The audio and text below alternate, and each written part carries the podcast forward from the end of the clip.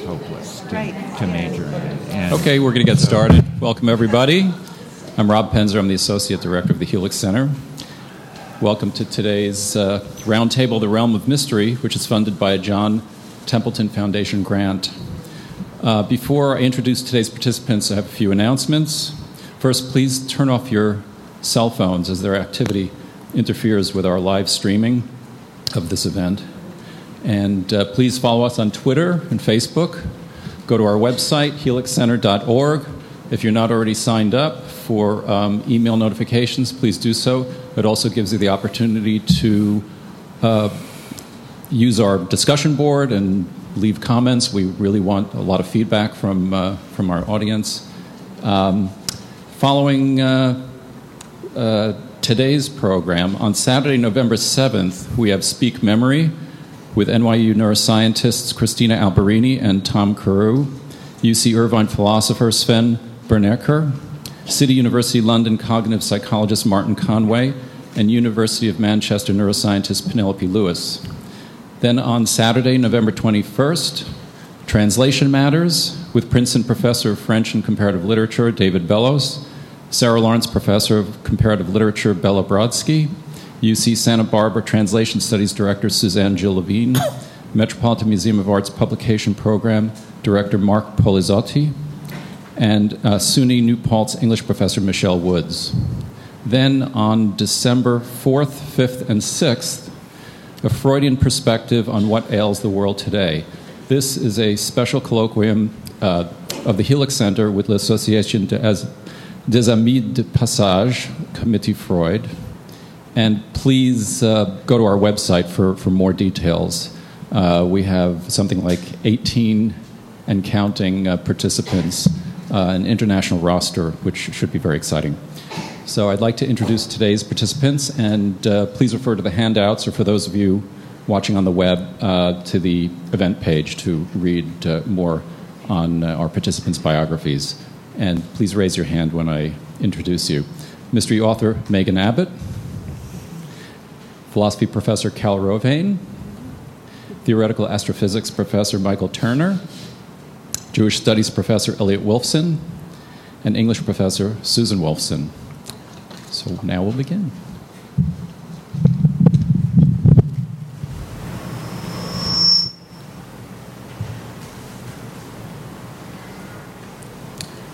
You want to start?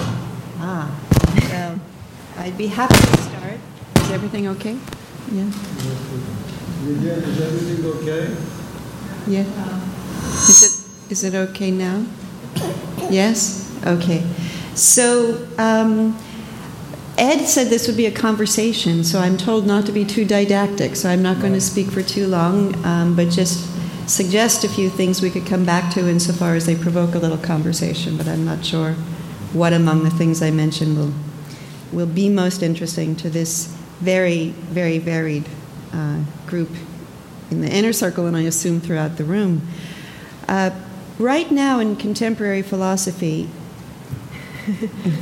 that was spooky. yeah. Um, in philosophy, if you asked uh, a, a working philosopher, do you think you're confronted with any mysteries right now? They would probably say, yeah, two consciousness and freedom. Uh, but you probably shouldn't um, just dive into those topics, but rather ask them what they take a mystery to be. And the question, what are limits on human understanding and how do we know about them, has been a very long standing question for philosophers. And I suppose Immanuel Kant is a, is a very big pioneer in this, in this enterprise of thinking about it. The old way, Kant's way, assumed that we know from the inside the nature of our own minds because we can't think without knowing what it is to think.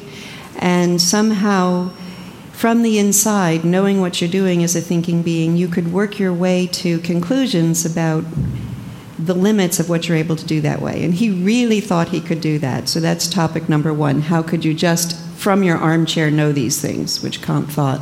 So pure thought. Pure thought, yeah. Um, but another model for thinking about these limits uh, would come from uh, more, a more naturalistic perspective, like the perspective of Noam Chomsky. And a lot of philosophers are very taken with a fairly scientistic worldview, and that's why they regard consciousness and freedom in particular as mysteries, because they don't know how to integrate those things within their scientism. But Chomsky's view, I think, is really worth taking seriously because it's very clear headed. Even if you don't agree with it, it's, it's very clear how he gets to where he's going and he's not waving his hands.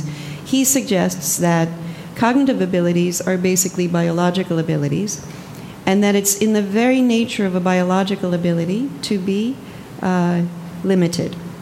So he thinks take a motor ability like running. If you're if you're built so that you can run, you're probably not built so that you can slither like a snake. You know, it's just one of those things. The things that enables you to do, it makes you suited to do those to do those things in contrast with something else. And so his working assumption is that there's no reason to think cognitive abilities are any different from motor abilities. And so if we have cognitive abilities, the tasks they suit us to do will, will be the ones we can do. And in being suited to do those tasks, we will not be suited to carry out other tasks, which could still be called cognitive and would deserve to be called cognitive. And so that picture really does give um, something besides uh, armchair reflection, a leg to stand on when you start talking about limits on human understanding. This is now an empirical hypothesis that we are limited beings.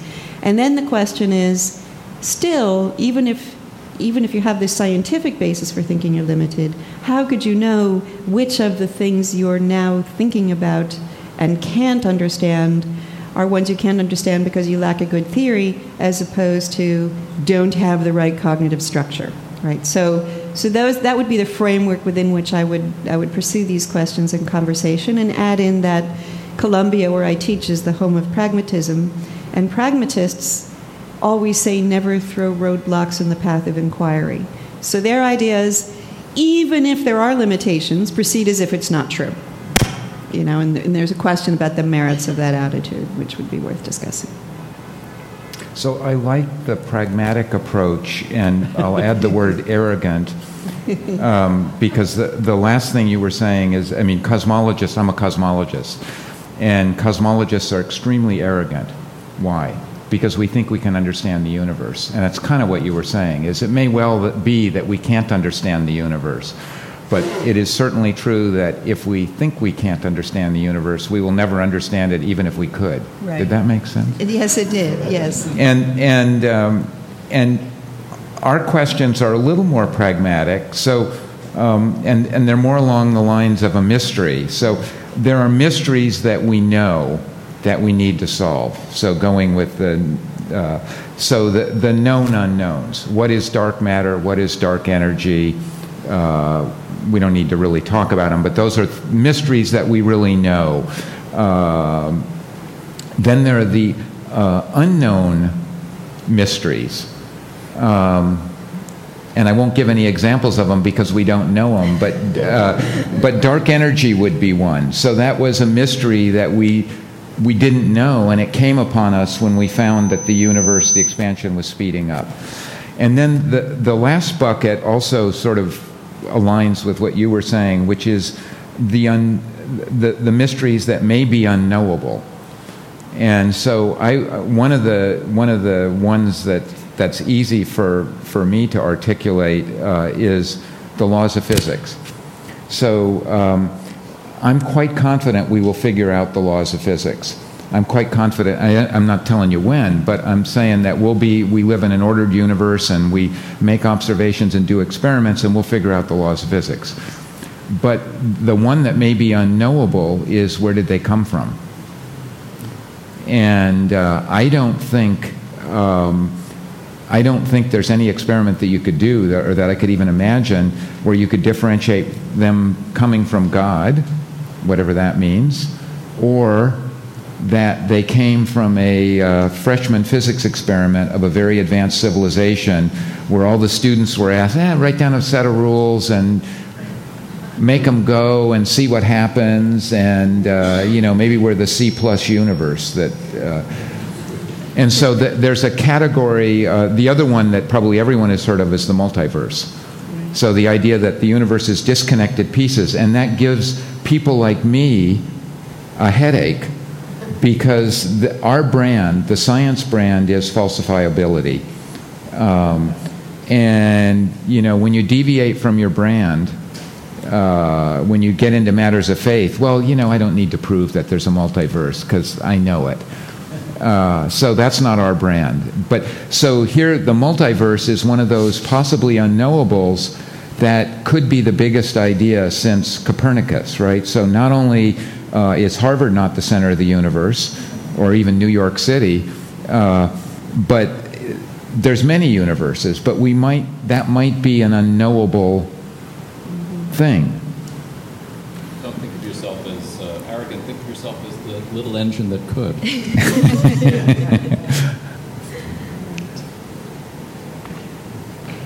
Well, no, uh, I don't know. Is this working? I think because I. Now it's working?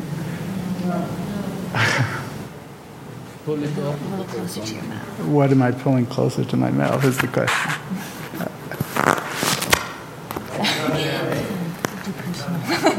it's okay. Is that better? Yeah, that's fine. So I know I, I was introduced to Seminary in Jewish Studies, which is a, a, label that is difficult for me because while I did, uh, I did decide to put my philosophical training to the study of, uh, in particular, Jewish philosophy and Jewish mysticism, it's also the case that I do, you know, comparative mysticism. And um, I think from my study, here's where I think there is a little bit of a difference between between the approach of religious studies um, in both the philosophical and, and, scientific viewpoints. And I want to illumine that, illumine that with, a, with a statement of Freud, because of the building we're in, which is very often forgotten. And I actually wrote it down, if you don't mind. I'm going to read Freud's exact words. Every dream has at least one place where it is unfathomable, the navel, as it were, by which it is connected to the unknown. Now, this is Freud. So there's no way that he understands by the unknown some appeal to a transcendent being. Call it God as we do in the theistic traditions. So his unknown is not some entity um, which you know, um, we could pursue through knowledge or through faith, but could never know. What he's really saying here that there is some kind of knot, um, which is the navel, and the metaphor of the navel is kind of significant because it conveys the paradox of being bound and unbound. So the dream is both connected to yet separate from the unconscious. And to me, this is where Freud is at his most mystical. I wouldn't necessarily say religious, but his most mystical, because what I found over and over again in the case of, of mystics in different traditions is that the mystery or the secret is like a dream, and that it's positioned somewhere between uh, conscious and unconscious, between concealment and disclosure. And to me, to me, that's I think the greatest lesson I've learned about about the sense of mystery from the text that I study.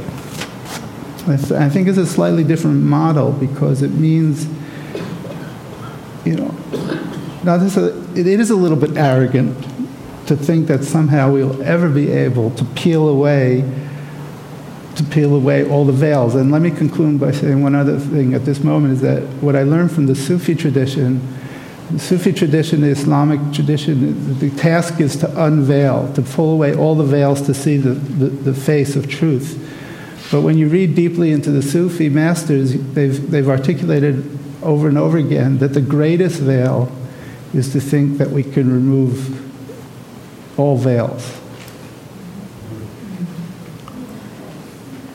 Um, speaking of arrogance, I'm the one who's supposed to be creating the mystery, which may be the most arrogant position of all. But it's interesting. It, we talked a little bit about this when we were getting ready. But if you look at the history of the genre, which is not a very uh, old genre as far as genre goes, if you date it back to you know, Poe's detective novels or certainly Sherlock Holmes, the original tradition was to create a puzzle box for the reader where ostensibly the rules that Poe set out were you, you couldn't cheat as a writer. There had to be a way that you could actually figure it out and that there would be a solution at the end. Um, American crime novels and mysteries of the hard boiled era really sort of exploded this notion. They were not so interested in the puzzle box or the drawing room.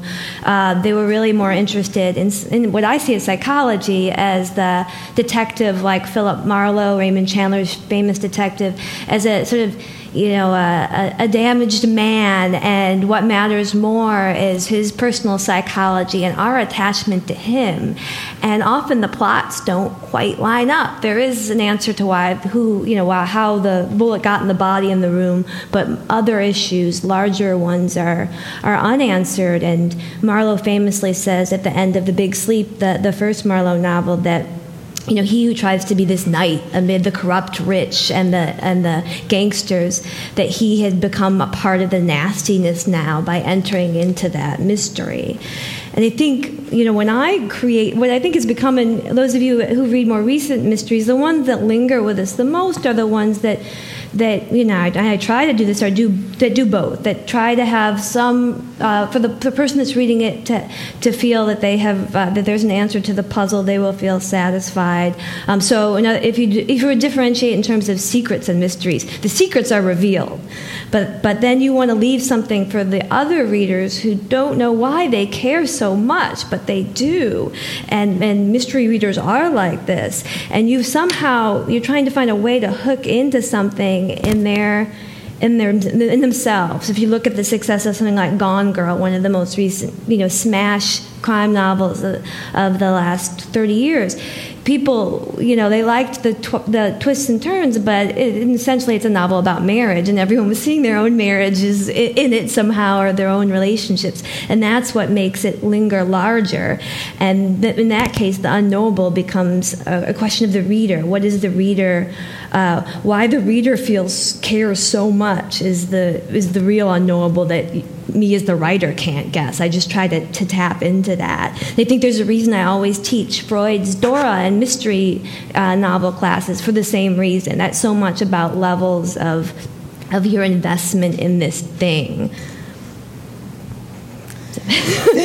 um, I, am thinking of Robert Frost's two line poem called The Secret. We dance around in a circle and suppose, or is it a ring and suppose? But the secret sits in the middle and knows. And it's a big joke about.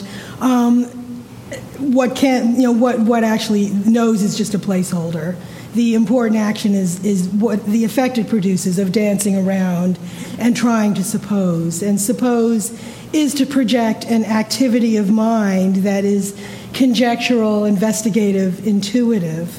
Um, I've loved your um, bringing up that, that Freud quotation because I've actually used that in my own literary criticism about William Wordsworth, who writes his great epic poetry in trying to come to terms with the freak out mysteries of his boyhood. Very powerful memories that he calls spots of time that are enshrouded in mysteries. He steals a boat, goes for a joyride in moonlight, in the lake and then returns the boat.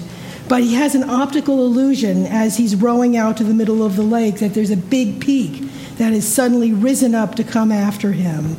And after that event, for many days, he's troubled by uncertain and unknown modes of being, indistinguishable shapes. He's writing epic iambic pentameter, and only Wordsworth can put indistinguishable into epic iambic pentameter and get away with it, but he could do it.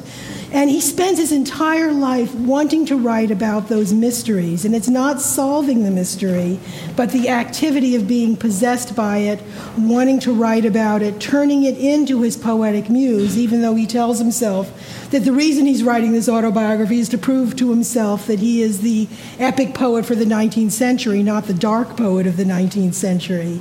His best reader in the next generation of romantics, um, John Keats, who didn't read the Prelude, um, but read other Wordsworth, um, said that Wordsworth's power was in the dark passages, not in the light, and not in the didactic poet that Wordsworth was trying to shape himself into. And Keats formulated some, um, a phrase that has really been taken up called negative capability. It is a capability of being in a state of negative knowledge. And he thought Shakespeare was the one who exemplified this um, uh, you know, most powerfully. It is what went into literary achievement. It's when a man, he was gendered about this, is capable of being in uncertainties, mysteries, and doubts without an irritable reach after fact and reason you will always reach after fact and reason, but it's um, the irritable reach that dispels the creative power of mystery. At the same time, Samuel Taylor Coleridge, who wrote The Rime of the Ancient Mariner, his most famous poem, talked about the genre of that in another famous soundbite um, that he wanted to procure for these shadows of imagination, these dream states, that willing suspension of disbelief, which for the moment constitutes poetic faith. Now, it's not just being deluded, it is a contract that you make when you read to enter into a willing suspension of your normal systems of understanding uh, in, in an act that's called poetic faith. Poetic faith is really important because faith in an absolutely um, uh, transcendent God, who was the explanation for everything, was being dislodged by the end of the 18th century and probably well before. And other kinds of propositions about the mind's search for understanding were becoming the fuel for literary and scientific endeavor. The vitalist debate was really strung completely across about whether consciousness was a biological epiphenomenon or was a kind of superadded electricity and soul. And, you know, huge debates that. People lost university positions for arguing, arguing the more modern side of that, which was that it was a, um, a kind of chemical um, epiphenomenon.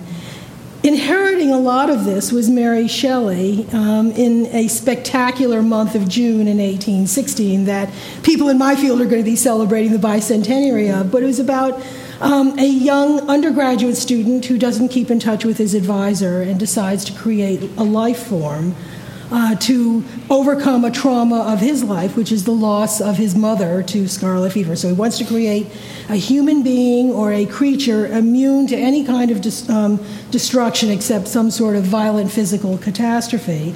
And this turns out to be Victor Frankenstein's creature.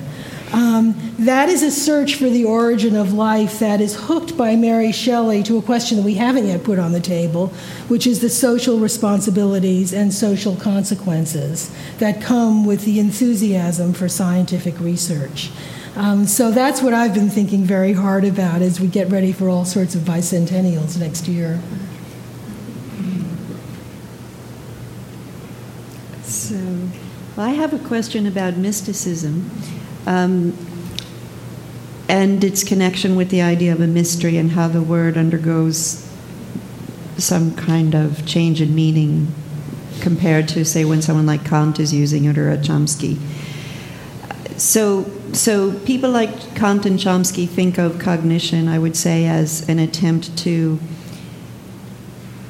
really find order in a way that presupposes a whole lot of control. And so, so cognitive success of some kind really is is making sense of it in a way that doesn't resist you or get away from you. It's going to now be very predictable and yield to technology as well. And my understanding, which is limited, of mysticism, um, seems to want to dispense with that notion of control. So, especially if there are techniques of meditation or other kinds of discipline that, that are used in order to get into the kind of state that only a mystic can achieve, say the Sufis were very interested in that. Um, it, it, it, sounds as though you have to give up a certain aspiration to control, even if you use discipline to achieve the kind of experience that mystics aim to achieve. And that's very different from letting go of something in a scientific sense. So the scientist might well say, I've got a good toolbox, I can find a lot of order uh, by using the scientific method. And you know what? It doesn't answer the ultimate why questions, but those turn out then not to be scientific questions. And maybe we're not as gripped by them as we once were. Uh, partly because science seems to do so, so well in the things it tries to do. Um, and anyway, I think people are less gripped by that that route into mysticism, you know, that, well, what is the ultimate answer? Because if it's through mystical experience that you're getting a different relation and getting into a different relation to these issues, it's not as though the things that used to resist control of intelligibility now yield to it. Right? It's very. It, seems, it strikes me that it's a it's a different aspiration, but I'm not sure, and I thought maybe you could illuminate me about it, that contrast. well, um, I, I do agree with the distinction you're drawing. Um, clearly, um, what mystics well it's a little it's a little complicated because you know because of historic you know historical contextualization so you know and like there's so much now running through my brain so it, um, but if I bring it to this moment um, I, I, would agree with you it's there is a, um, a relinquishing of control in the way that the scientific quest um, demands and succeeds quite well, although, of course, we should have a footnote here. For the vast majority of human beings, there's no understanding of all of the changes that have been brought through science. I mean, who understands how anything really works? So that's something we also have to keep in mind. So, from a point of view, of if you're looking at a, at a, a a, a larger swath of humankind. Um, I'm not sure that the scientific actually has, you know, has really has really imparted to people a real sense of control over their lives. And I guess I would just say this that um, from the mystical standpoint, what does, the, what does mysticism have to contribute? Well, you're, you're, you're quite right when you say that there, you know, there is a, a, loss of some kind of control, but there, it's very, it is a matter of great discipline. Yeah. And um, I just think it's a sense of there is a kind of humility here um, that the mystical mystical path introduces, and somehow it does maybe like poetry or dreams. It somehow does relate to something very fundamental about the human experience, which can't simply be discarded. And I, I, I, again, I think that there's something about paradox which is very powerful. And here might be a point where mysticism and science do have something to contribute to one another. Right? Um, I, so, from my standpoint, the secret as secret can only be revealed to, this, to the extent that the secret is concealed. Because if the secret is truly revealed, it's no longer a secret that's being revealed. And mystics have lived, as, as I put it originally, they live in this kind of liminal space between concealment and disclosure, and it's not a linear process going from concealment to disclosure it's much more paradoxical that the, the, the mystery is disclosed in the concealment of its disclosure and concealed in the disclosure of its concealment.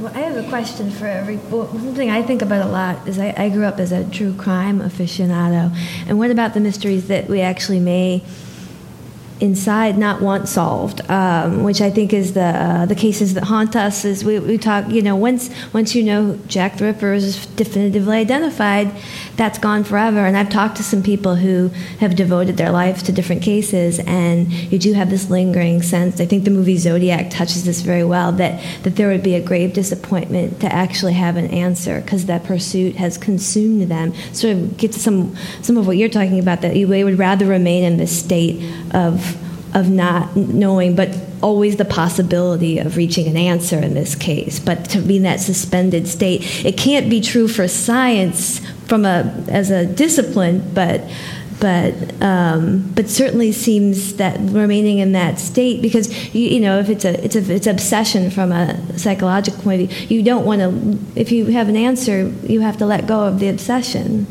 presumably well yeah I, it's interesting that the uh, one question that's often asked of scientists is um, do you think we'll understand it all by the end of your time and would you want to to be that way because the adventure, the quest. But I want to come back to the, the isn't the grand mystery that's driving all of this uh, kind of like in a play, right? So why are we here? So all of a sudden we're in this room, well, we're in this universe, and we're trying to figure out why we're here. And as scientists, we're kind of the lowbrows, we're the plumbers. So we're going to figure out how it works because I think that's going to shed light on things that number one, it's orderly. There are rules. It isn't random. Uh, that, and the rules are very, very precise. And so we were talking about this earlier.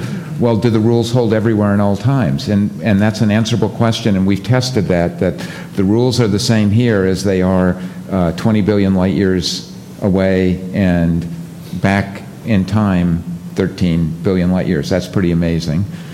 And so isn't that the grand mystery that we're all trying that that we don't we all want to know why we're here and you know and and I the, Elliot the other thing you were saying is that, that science doesn't affect people um, and or no, no, not, not everyone is I'm not sure it imparts orderliness insofar as you know it's so beyond the reach of of most people. So it is beyond the reach of most people, but the, we we set the. I mean, not everyone understands quantum mechanics, uh, including myself, but uh, we we do set.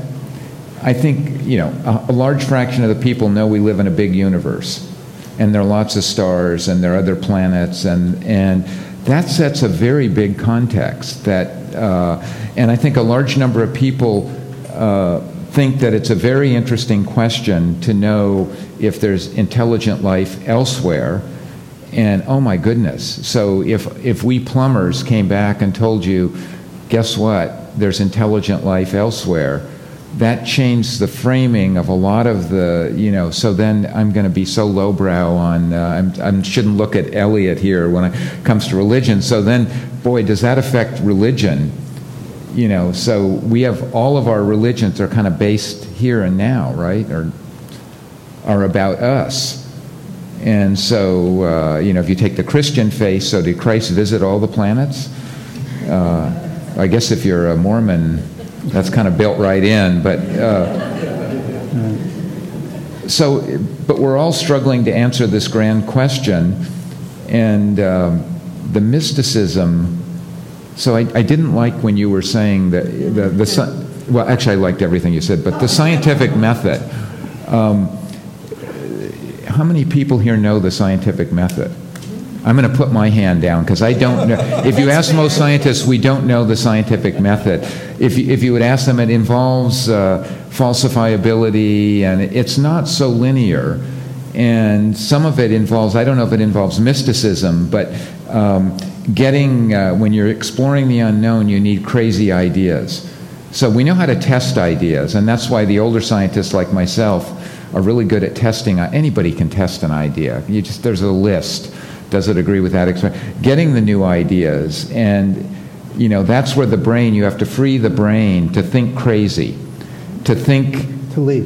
Yeah, Feynman uh, was one of my teachers when I was an undergraduate, and I just absolutely worshipped him. So anything he said, I just, oh, yes, yes, sir. Uh, and he said, You know, I really envy you because you're so ignorant. and it took me about 20 years to, well, actually, it didn't take 20 years, but it, it took me a while to figure that out is that I had an open mind. And so I could create new ideas. And the trouble, and I see this a graduate student comes to me or a postdoc comes and says, Couldn't things be like this? And before the words are out of their mouth, no, no, no, instead of, well, maybe. You know, maybe that's not quite right, but if you know too much, you sometimes it's, it's, the, it's the tyranny of knowledge that if you know too much, you can't get to the next big idea. And so maybe freeing the mind, um, So I think the scientific method, uh, where I was disagreeing with you a little bit, is we don't have a book and we don't carry. I mean, uh, Oh, let me let me yeah. okay let me say something with greater care then I, when I, I I used apologize this word. for being. I didn't. Oh no, philosophers Yeah. like it. I mean, that means you were listening and you, you know, engaged. And so, you know, actually, we're the ones who are always rude, you know, because we're we think it's a nice thing to say. Actually, I'm not convinced by what you said because, you know, I mean, that's that's what we do for a living is talk to each other that way. Um, so, when I brought in the idea of control. Uh, I was bringing in an idea that I don't have full control over, in fact, and I was being a little bit speculative. But the, I, but the thought I had was that there are definitely goals in science, and the goals have to do with explanation, even if there's no one uniform method for coming up with an, an hypothesis or the form of a theory, even, or even the form of a good question, there still are goals that drive scientists to want to find order where, where they couldn't see it before. And you keep saying the universe is an ordered place, and we know that it's an ordered place, and finding that order and putting it in a way that makes it very usable by us. I, I think of that as kind of a, a, form of control that scientists aim at. Well, I would And- shift it a little bit and say what we're really interested in, we've discovered that there's order and that there are rules, but I would say what science is all about is how the universe works.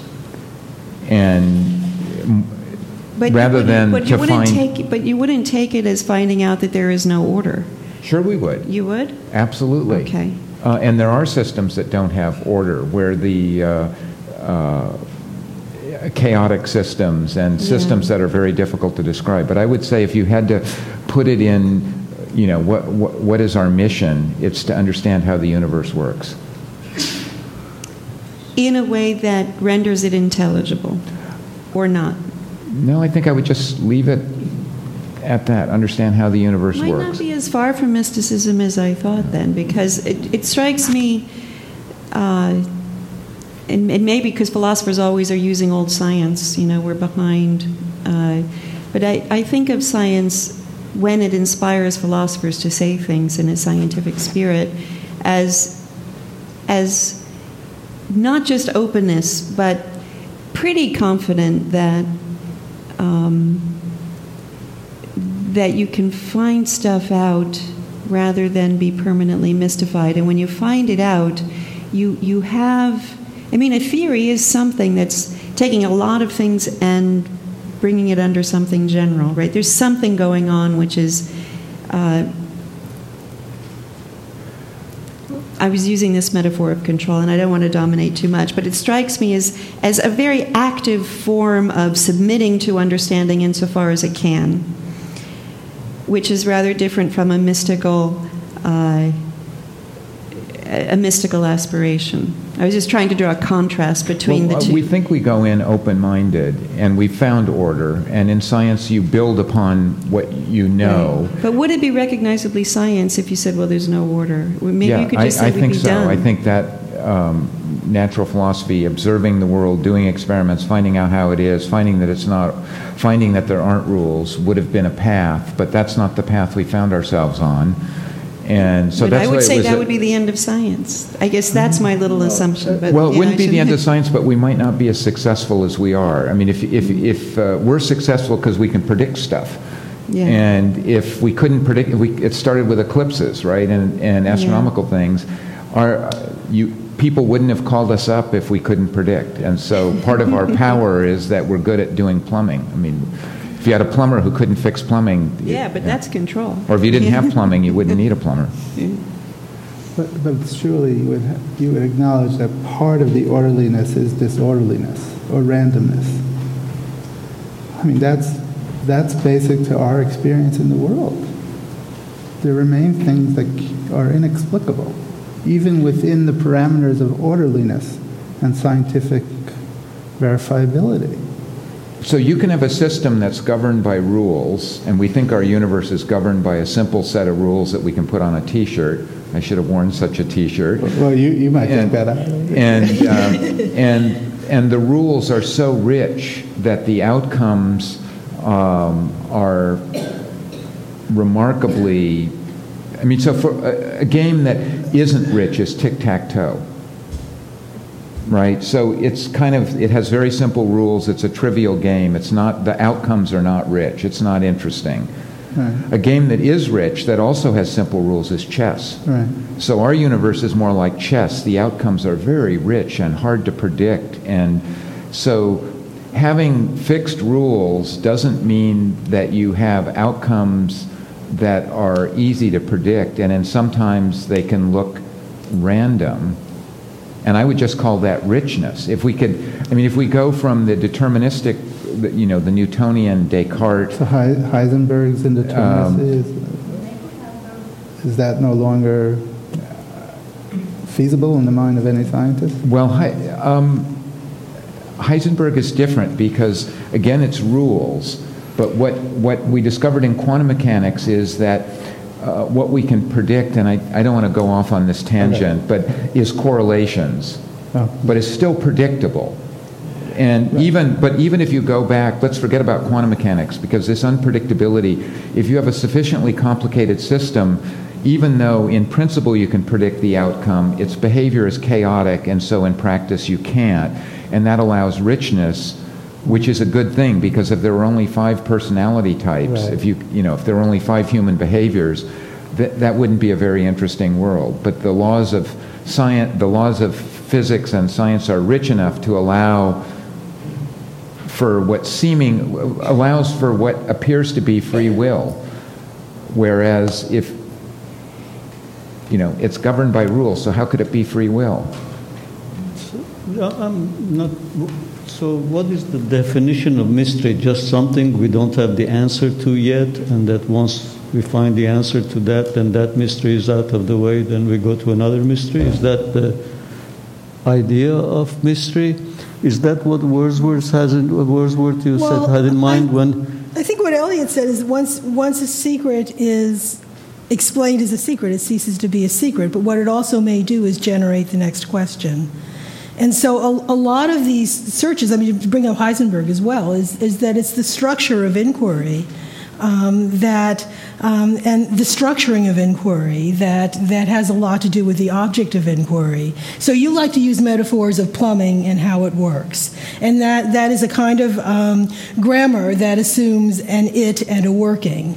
Uh, and the um, so so the question is you know that, that in some ways the kind of question you ask, the structure of the question you ask, is also going to be um, involved in the object that that you discover. Um, so that I mean, Heisenberg is part of that. I mean, um, the Romantic poets that I work on are very interested in the relay between question and answer, and the way in which the par- part of the paradox is that um, one constantly transmutes into another, that the the answer becomes the ground for another another stage in questioning, um, and that even a paradox, as, as Wordsworth knew, he you know we fall asleep in body and we see into the life of things. That's about as mystical as that guy gets. But when he says we see into the life of things, that's also like the worst line of poetry he ever wrote. I mean, that language, language becomes impossible when you imagine a state of of kind of um, consciousness that is beyond language. And it's the language that gets you there that is often the more powerful experience, whether you're talking about science or religion or mystery writing. Um, the prehistory for your kind of mystery is um, the first independently self sustaining Gothic novelist. Some of you may have heard of her, Ann Radcliffe. Epic, um, her big one was the epic Mysteries of Udolpho a thousand pages of unspeakable horrors and mysteries, and then she solves them in the last page. That was her. That was her sort of signature, and it's it's just some very reductive, practical explanation. That wasn't a ghost. It was a you know fire in the tower by a demented nun, or something like that. But that that once you have the answer, you don't have the answer. You have a scientific explanation that is no sooner proffered than than subverted, and you leave the novel thinking, well was it was the novel about the 900 pages of the phenomenology of terror and mystery, or was it about the explanation at the end? And you know, she's um, Radcliffe is wonderfully double parked on that. She does both things simultaneously. The rime of the ancient mariner has, you know, beckons us to come to all sorts of simple conclusions. Not good to kill albatrosses, good to kill, good to bless snakes. But if you're in a Christian universe, blessing snakes um, is a very peculiar pivot into kind of um, uh, moral unity and reintegration to the universe. The whole process of the ancient mariner of telling his story is that he is finally interviewed by the um, rower of the boat who comes to pick him up from the ship, and he says, What manner of man art thou? And at that point, a fearful agony wrenches his frame, and the only way he can answer that story is to tell it all over again. And it always ends with that question What manner of man art thou? So it is this constant repetition of the process of trying to understand and the um, perpetual elusiveness of the object of knowledge that becomes the powerful, imaginative, and poetic motor for that poem.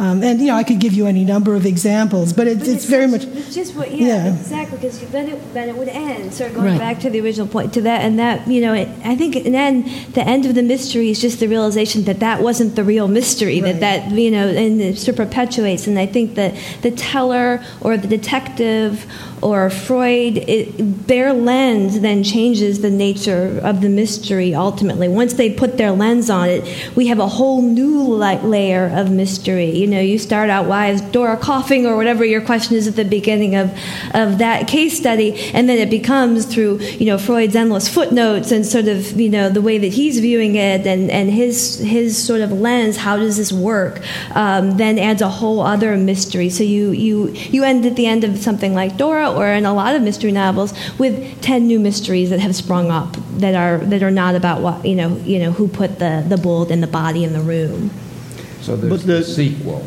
yeah and the, and and actually so science is the same way is that we often ask the wrong question so i told you what dark matter and dark energy are two mysteries which i won't tell you that much about probably everybody has heard of them and they may be the wrong mysteries we may be asking the wrong question but usually we get an answer. And the, what's wonderful about science is as soon as we get an answer, we get new questions. And so it, it, we get sequels. And, and since we enjoy the process, the sequels uh, are really fun. But the, the other thing that you said that I found fascinating is that uh, the way we exchange consciousness is through language. Is that more or less right? Um, it is yeah, it's what what um, what gives consciousness um, uh, accessibility. And what's fascinating about that is language has its limitations. And I thought mm-hmm. I heard you say that it may well be that language is not rich enough to fully convey the consciousness that's going on up here. And though language can figure that limit, um, and, uh, and, and and you know, in other words, language can become um, a description of its um, of its of its own limitations. There are all sorts of epistemological and religious and poetic traditions that push language up to the limit, where the disorganization or inadequacy of language is the powerful um, operation of imagination so that I mean, science, for instance, will leave language behind and, and, and use mathematics. I mean, when Wordsworth has a nervous breakdown, um, he doesn't pick up Milton; he picks up Euclid, and you know he finds great solace in geometry, precisely sort of along the lines that you talk about science. That it's universal, it's impersonal, it's the same everywhere. Um, that it is free from the uh, corruptions or inflections of emotion and passion and personality, but it's not language, it's a symbolic form. And it's um, and in, for Wordsworth anyway, he doesn't write you know the the thirteenth book of Euclid's Elements, but he writes um, he writes about it in the middle of, of, of a crisis of confidence in human perfectibility after the French Revolution. So the, the language being an imperfect way to communicate the consciousness of one to another um, brings up this thing we were talking about earlier, which is um, I believe that, uh, based on what I said earlier, that everyone would agree that a dog can't understand quantum mechanics. And if I ask a neuroscientist why, it's because it, it, it's not just that they haven't been trained, it's they don't have a, a prefrontal cortex. Is that the right answer?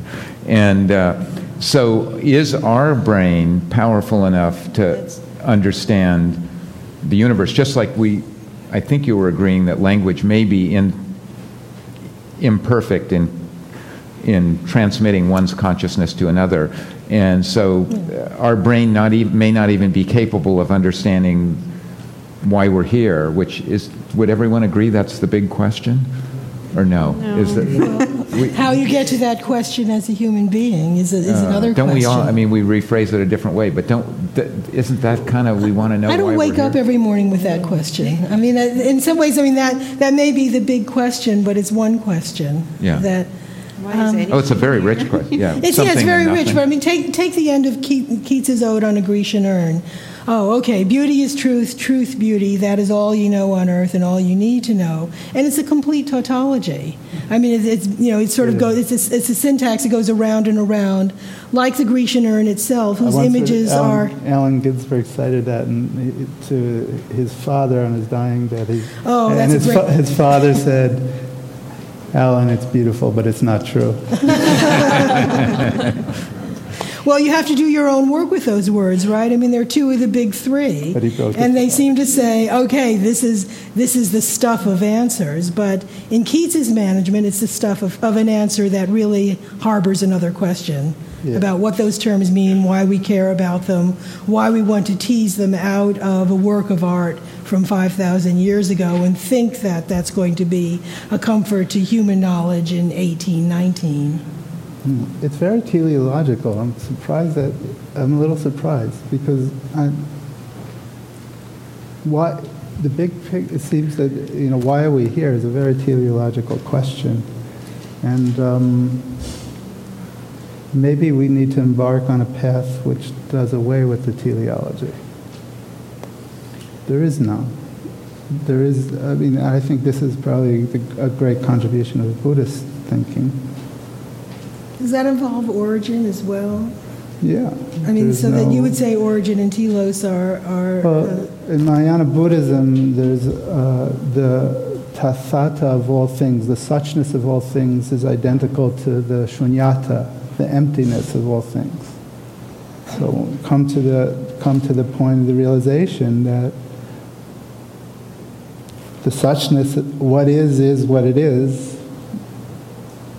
and that's simply the nothingness of being.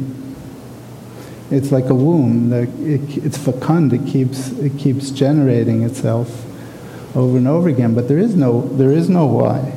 There is neither a, an origin nor a telos. Well, our, our, the way we would word the question and why, how we would word it is that, so everyone's heard of the Big Bang. We can trace our origin back to the Big Bang.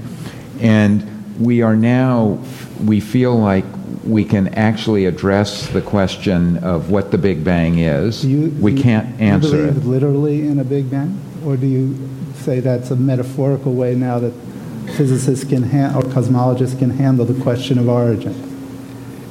Well, the, the Big Bang, we can describe it mathematically. It's, it's the creation of matter, energy, space, and time. And But it wasn't a bang.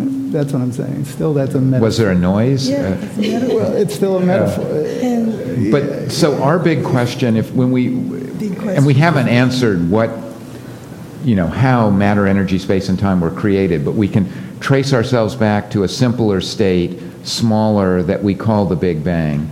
But the next level of question, which maps on to the sort of English version I gave that I thought everybody wondered about, is why is there something rather than nothing? It's the, it's the ultimate metaphysical question. But And and of course, if there were nothing, we wouldn't be here to ask.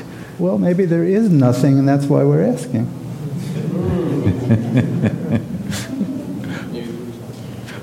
But I sense that Ed was frustrated that we're not nailing down.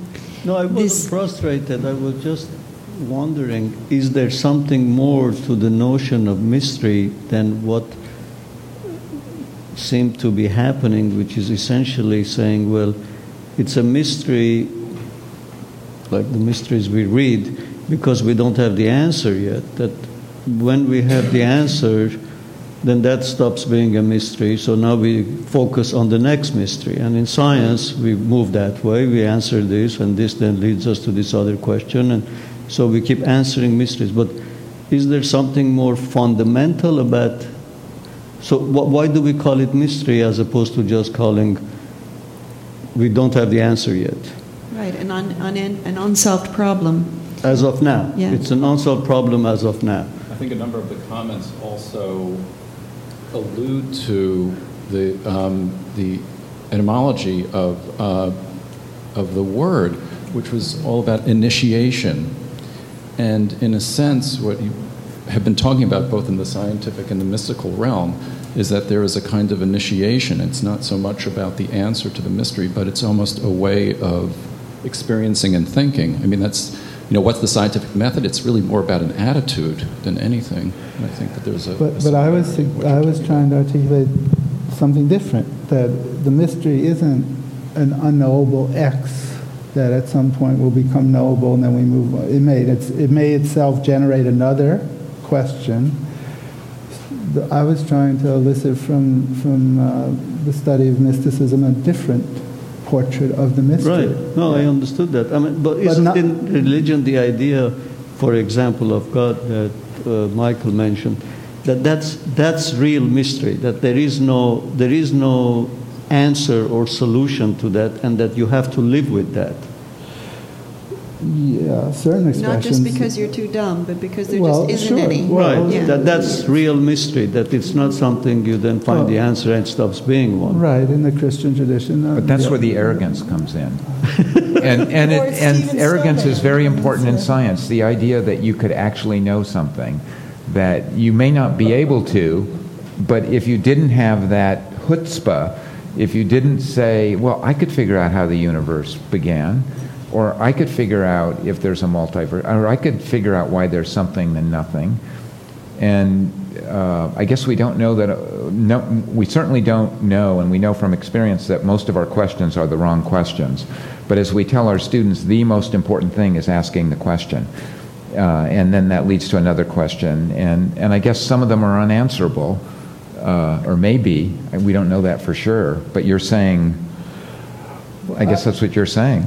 Yeah, I, I think there's a difference. I think mysticism embraces a kind of inherent unknowing. Um, or, or, or let's go back to the language. You know what? I- I was thinking before as you were speaking, Blanchot has this idea of the limit experience. And I, correct me if I'm wrong, but I think this is unique to the human species. And the, Blanchot says we are capable of thinking that which exceeds thought. We are capable of speaking of that which exceeds language. And that seems to be something, you know, I think, distinctive. And so it's in that sense that mysticism, mysticism speaks of the unknowability, or, you know, the, the, more technical term is the apophatic, apophasis. But apophasis, which means unspeaking, is a gesture of speaking. It's, it's speaking not as opposed to not speaking. If mystics truly adhered to silence, then we would have nothing to talk about in relationship to them. So, in fact, you know, through the ages, mystics have tried to articulate this unspeakability, this ineffability. But it's a gesture of speaking, just like, and then analogously, so thinking of the mystery is a gesture of thought. It's a path of, th- it's a path of thinking. That's like what Wordsworth and Yeah. Intimations of Immortality says, Well, again, thoughts that that's- lie too deep for words. Yeah, it's, it's a state. I mean, Wordsworth is intensely interested in states of consciousness that are inaccessible uh, to us. The Idiot Boy um, is, you know, it's a poem that he loved that his friends hated. But when the Idiot Boy speaks, Wordsworth was the first one to put the word burr into English poetry. I went to the OED for that one. But that, that's just a sound rather than a signifier of sense. Finally, when the idiot boy comes out of the woods at night, I mean, that's a sort of little epic right there, and his mother says, What did you see? He said, The cocks did crow to woo to woo, and the sun did shine so cold. Now, that's language, it's a bit of a riddle. In other words, I heard the owls and I saw the moon, and he's relating it in the way that um, the uh, chimpanzee made the word out of candy water, um, made the word candy water to describe watermelon. You can kind of do the math, but the mystery of what's going on in that consciousness is inaccessible at that limit of language. Um, so that what, and Wordsworth was intensely interested in mad women, in idiot boys, in people at the very end or very limits of, of human language who, who make sounds that may or may not be language. Stevens, Wallace Stevens takes us into the snowman who has a mind of winter and can see nothing that is not there and the nothing that is, which is very close to your territory. Um, but what I want to say is it takes, you know, a human imagination to be interested in that kind of problem and want to push language to the point where nothing both signifies something that's positive and something that is completely the opposite of positive in the very same word and to ask us to think about a state of mind that can do both things at once. Now, that's a paradox, that's a mystery, and that's poetry from, from human imagination, wondering how far words can, can become explanatory instruments, when they just become sounds, and when they recede from legibility altogether into something that we would call mystery because it is the kind of initiation right into something that we don't have access to. I think mystery essentially means etymolo- etymologically it's the, it's the closed eyes of the, of the Hierophants that are turned inward and we just see the mm-hmm. spectacle or the phenomenon. Is that right? I mean, well, I wouldn't notice. Oh, okay. No, I, am happy to be corrected, but I thought. I mean, yeah, the thought, eyes or the mouth. There's a debate. Yeah, but whatever it is, it's closed in. I mean, so that you see the spectacle of something to which you have no access. But, but is language always a limit? I mean, can't you imagine? Is it a permanent language? limitation, or maybe we'll figure out a way? Language turns out uh, 200 years from now to be very primitive. That actually what we do is we have a, a box which is a computer, and you put it yeah. on your head, and it sends electrical impulses. Well, that's the interest in symbolic form that, that Wordsworth And so it's not language anymore, but no, it's, it's, we're communicating. But it's a symbolic on, form, yeah. yeah. So and then maybe we won't need that at all if we get to the perfect technology that dispenses with language and then dispenses with us. But on this, but on this question of, of inaccessibility, it's, it's interesting to see the slides between something being inaccessible to language, an expression in a language, and being inexp- in, inaccessible, period. Right? Those are two yeah. very different things. So I yeah, have yeah. access to the way things feel to me, which I can't put into mm-hmm. words. Mm-hmm. Um, but I have no problem of access. I only have a problem of access when it's someone else's feelings. As William James said, the breach between one consciousness and another is the deepest breach in all of nature. And, you know, he was right. But, but that isn't um, just created by the fact that some things are hard to put into words. Right, right. It, it's something else, no, which is a radical state. And, and I would also suggest that uh, worrying about that, we don't always need to go to the thing that resists rationality, the areas of madness and disorder and so on. Even things that are perfectly orderly can't be put into words sometimes. It's kind of strange. And when you were asking about uh, what are the things that really mystify us, and, and your, your one is uh, why are we all here? And I can tell you that, that mine and it's not an unanswered problem, I don't think. It is really just that I don't understand point of view. And I said in my little blurb that I think about it all the time. And I just want to share with you how I knew I was a philosopher without knowing what a philosopher was at the age of 10, just sitting on the playground with my little friend Susie McDonald. And I suddenly had this moment when I said, Oh my God, I can see her eyes but she can't see her eyes. And she's looking at my eyes, and I can't see my eyes. And how strange it is that we have this vantage point which invites us to think we're disembodied, but it's precisely an embodied point of view, but that it, it's it's simultaneous. It's a lot like what you were talking about. You simultaneously get that you get it, but know that you can't get it at the same time. It's, it, so inter, I think almost all interpersonal engagement has this dimension of not fully grasping and knowing that you don't fully grasp the other point of view, partly because you know how much is there in your own that can't be grasped, right? But that's And- only temporal because uh, Galileo uh, um, invented the mirror. And uh, so that Susie McDonald could see her eyes, and but I'm speaking metaphorically. So Galileo said, "Measure what's measurable, and make measurable that which is not." And so we. That's why I asked the question about language. Is so we can't perfectly communicate my consciousness to you, and vice versa. But we invent things that allow us to extend our capabilities, and we continue to do that. And the mirror is a trivial one, but it, But, it's But that's really important, though. I think. But it's not seeing your eyes. I beg to differ. Uh, if I It's put a mirror up, I can see my eyes. I you can see what they look like. Oh, you meant see into your. yeah, sorry about see that. your eye. Yeah, I, yeah.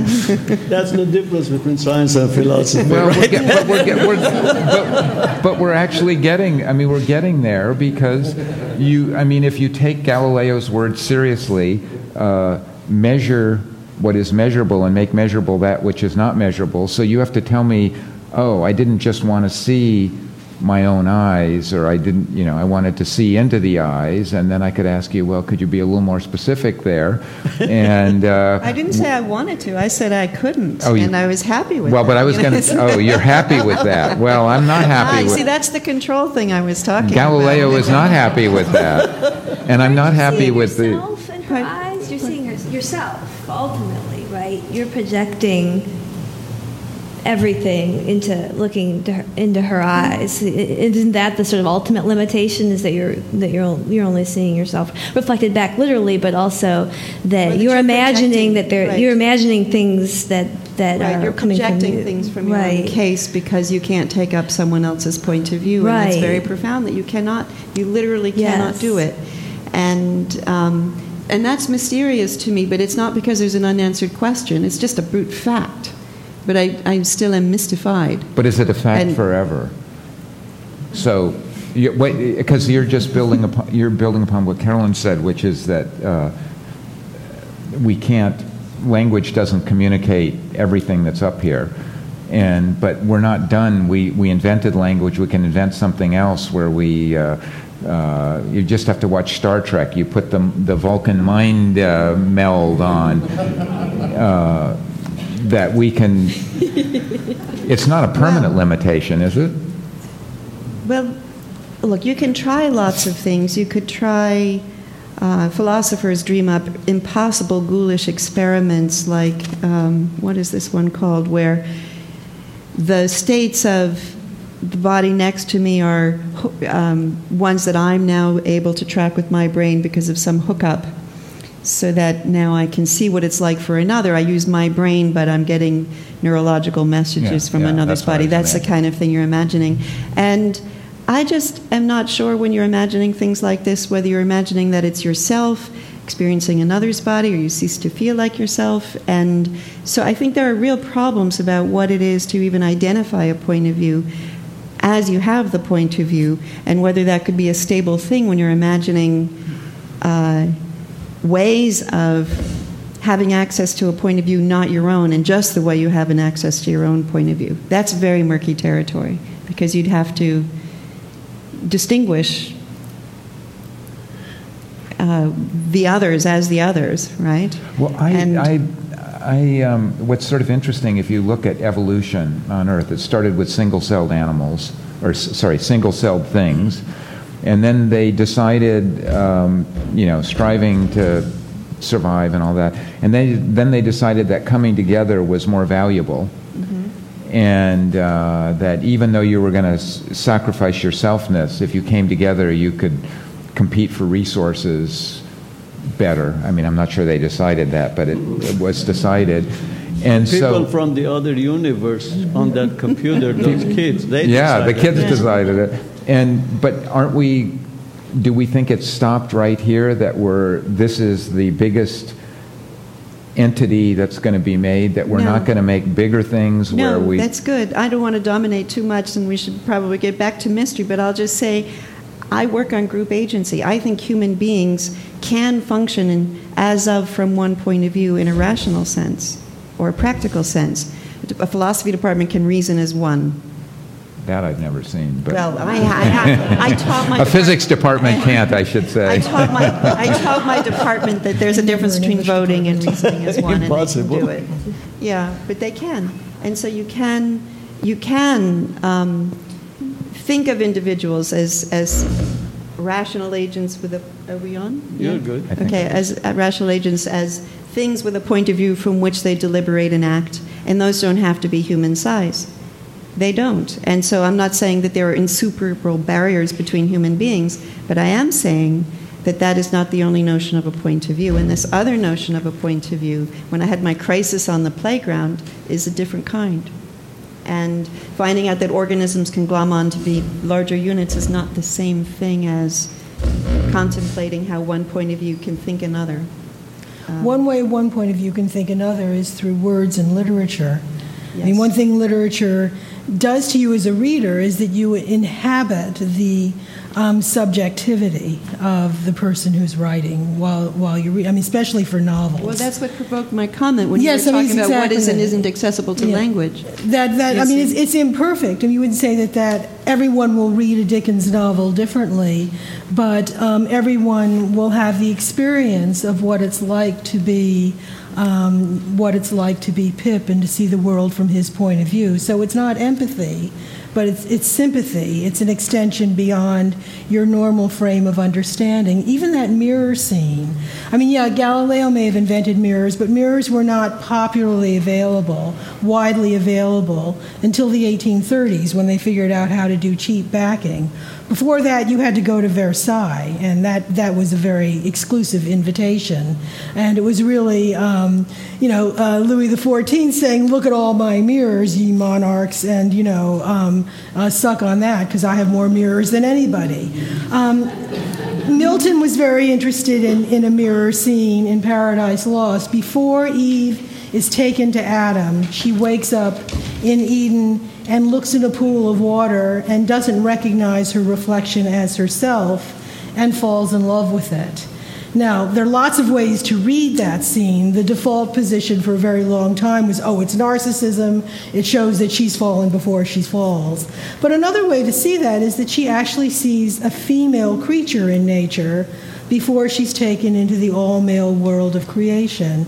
Mary Shelley was really interested in this because she has the creature in Frankenstein first behold what he looks like to everyone else in a repetition of that mirror scene. The creature looks at himself in a pool of water in a pigsty, next to the pigsty where he's been living, and sees that he is hideously different from every other human being that he's encountered. And he said, I was mortified by my deformity. And deformity is a relative term, but mortified means that he was, he was killed.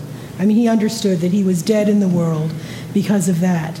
In autobiography, Wordsworth has himself compare what it is to try to write your autobiography, to discover the mystery of your past, um, to hanging over the side of the boat and trying to see down to the, um, to the past years, like looking down to the bottom of the lake. But the kicker, as you can see, is you can't separate what's at the bottom from the reflection of yourself looking for what's at the bottom. So even mirrors, which would seem to promise a kind of clear view of the self, especially the eyes, are very, very complicated by the um, um, Heisenberg principle of, of, of catching yourself in the motion of desiring to see yourself and those are inextricable, and that's that's a narrative issue again. Yes, it so yeah, so I mean, I'm, I'm caught by by what a precocious ten year old you were that you that you really had a vocational moment. Um, exactly yeah, that, that, that's great. I mean, that's a yeah. Really peculiar, yeah.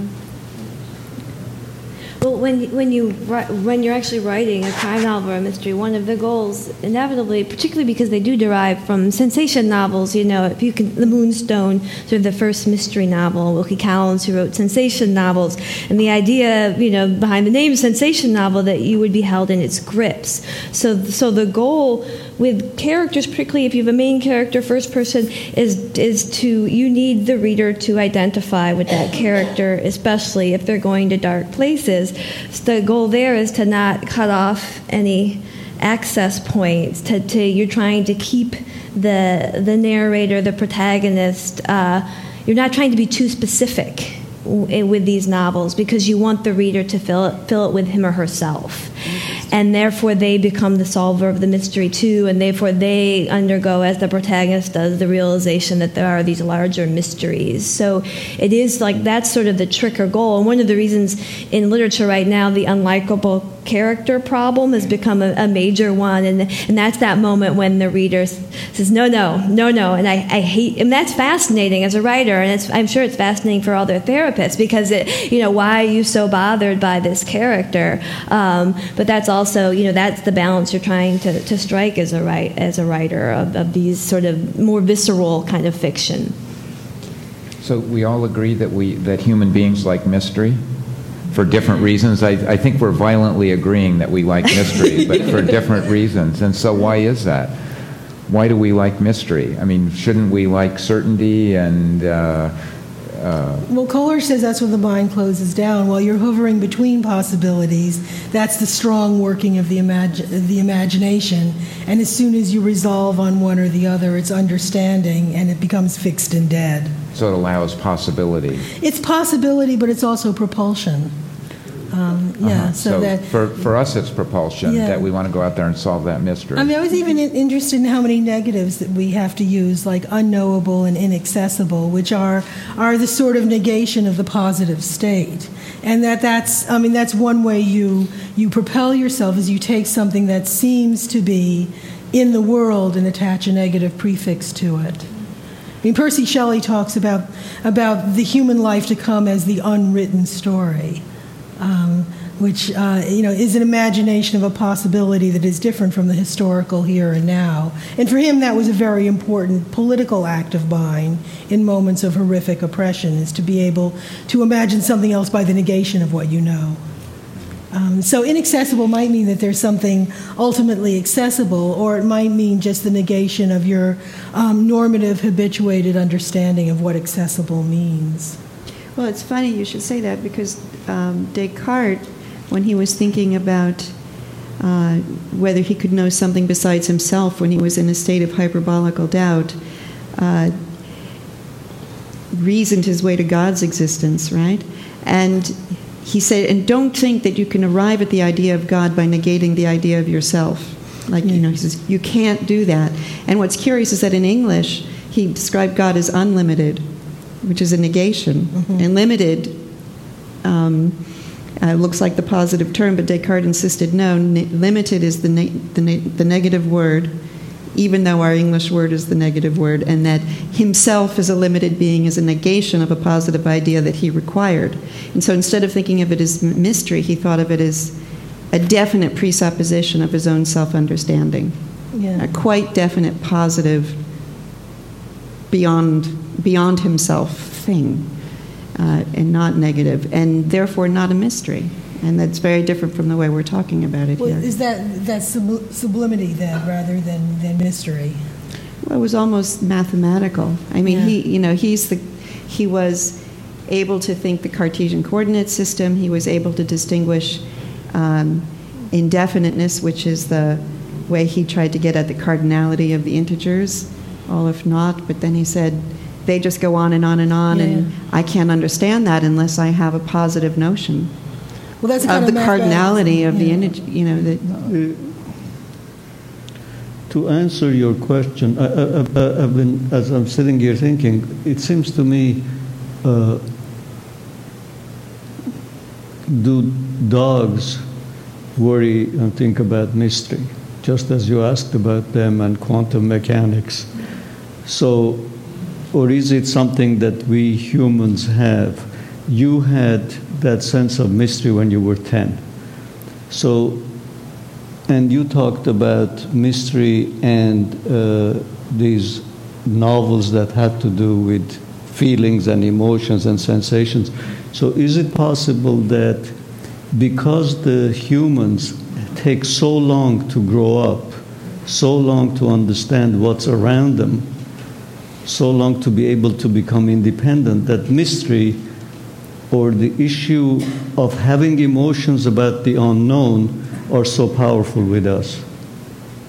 Well, it might be, uh, put a more positive word on it or a, a different connection is curiosity and mystery are very deeply connected.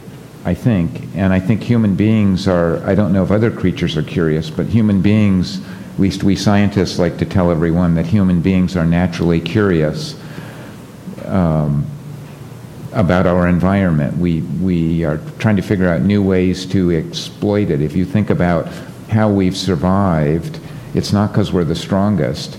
Um, it's because we use our mind, and, and a powerful tool of the mind is to be curious. Oh, what if I ate that berry over there? Or what if I, you know, moved north? Or what if I did? Uh, curiosity is connected to mystery, yes? Let, let, me add one quick footnote to that. Um, the person who invented the word curiouser out of curiosity, curiouser and curiouser, is the master chess player, Lewis Carroll. Um, and of course, curiosity is the embodied um, muse of, of Alice's adventures in Wonderland. But he invented Donald Rumsfeld. Don't get me started. Um, but but curiouser, I mean, that, I like your sense of curiosity is a process, and and Carroll understood that by by making that a kind of um, comparative that doesn't reach its superlative, but is just self perpetuating. Curiouser and curiouser is the syntax.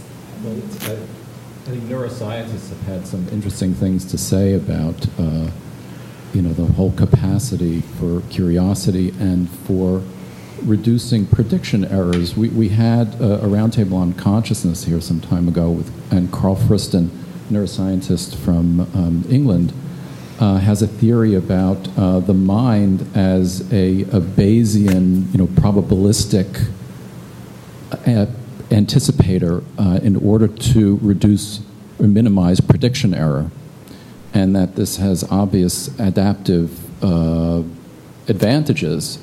And uh, another, and there's an affective neuroscientist, Jaak Panksepp, who's has identified um, specific areas in, in the brainstem across mammalian species and even some birds, one of which is a seeking system that uh, kind of propels the, the, uh, the mammal to kind of explore.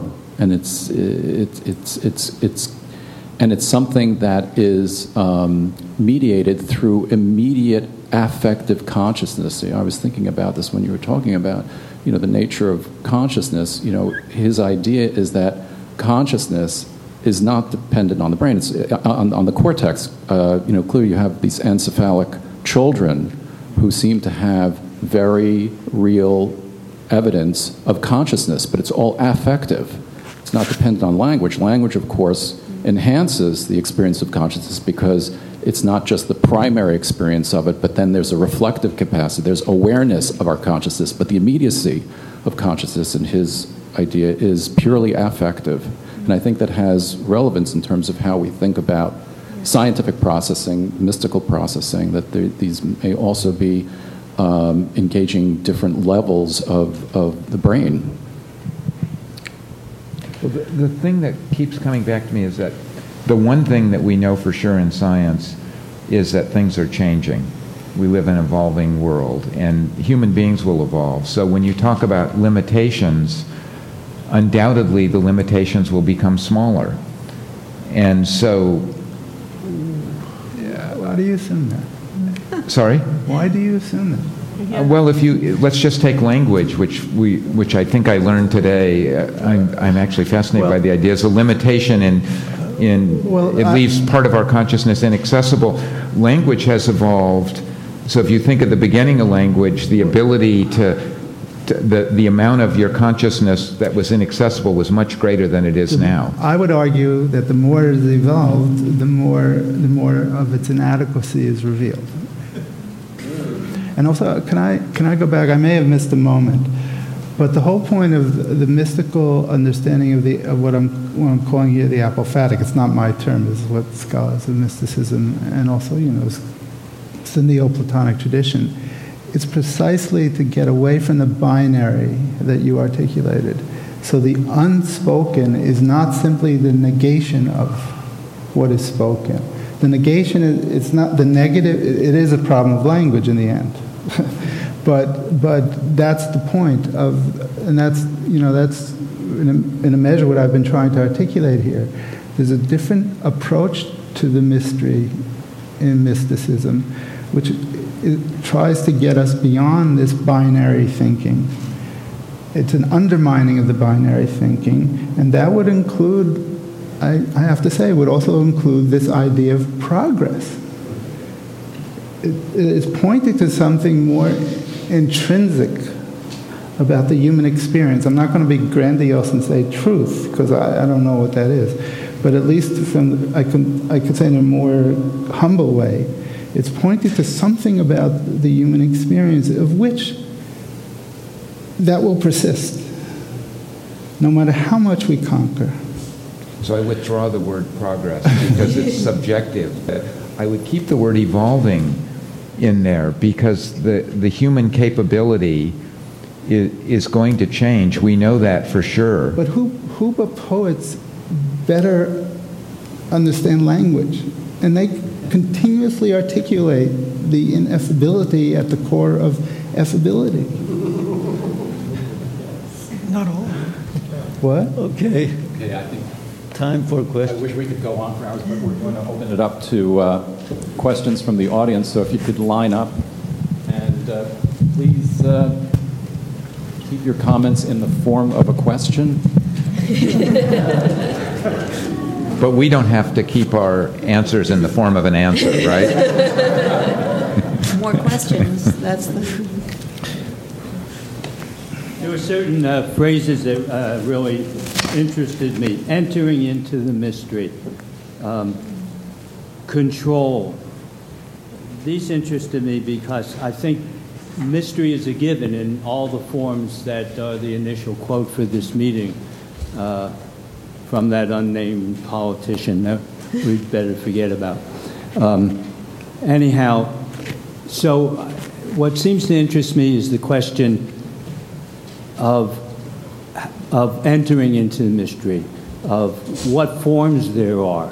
So in science, in addition to the scientific method, we have uh, historic accounts of dreams, uh, intuition, um, unexpected associations leading to insights and solutions and furthering uh, of answers to scientific problems. So, how, uh, what do we have to say about that? What, what can be done, if anything, to train us as one is trained in the scientific method um, to find forms of control, or I would say frames of reference? Um, because in the mystical tradition, there are lots of, of controls. Fasting is one, um, meditation is another, and so on, that are non language forms of entering into the mystery and returning with some answer. Uh, so I guess my question is isn't this about the advance of how we find ways, maybe psychoanalysis could be looked at as a way of entering into the mystery, uh, and what kinds of responses or answers or clarity or whatever you want to call it uh, come from preparing ourselves uh, in a relationship to mystery.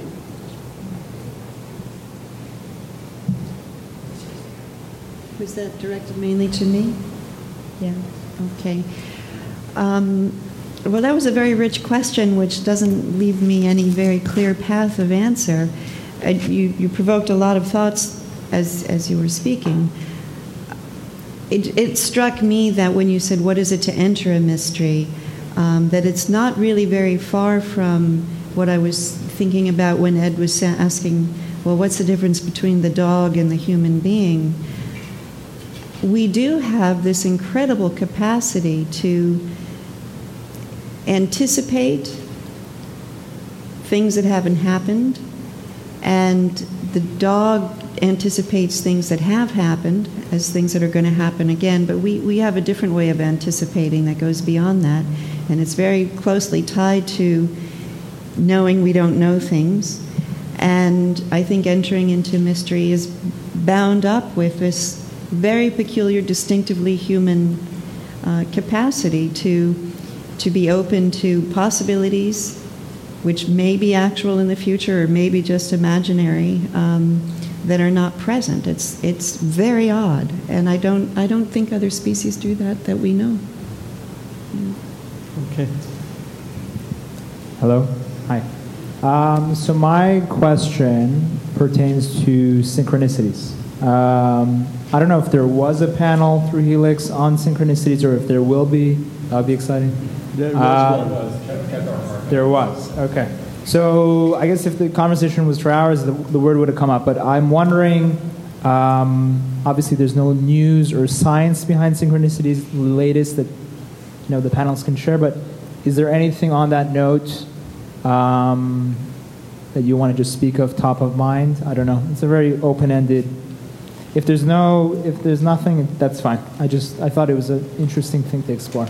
There's a French physicist who writes about it, Pauli, who was here. And I think he's going to be in town if he hasn't already been and talking about that again. And he has a book on that, but uh, I don't remember his name, but he writes about the Jung Pauli meetings, I think. Uh, huh? Yeah, Sparker. Yeah. Um, but So anyway, I just brought up because I thought that, that's a mystery. it's a mystery that's based in reality, I guess, as in our own experiences. So, thank you. Hi.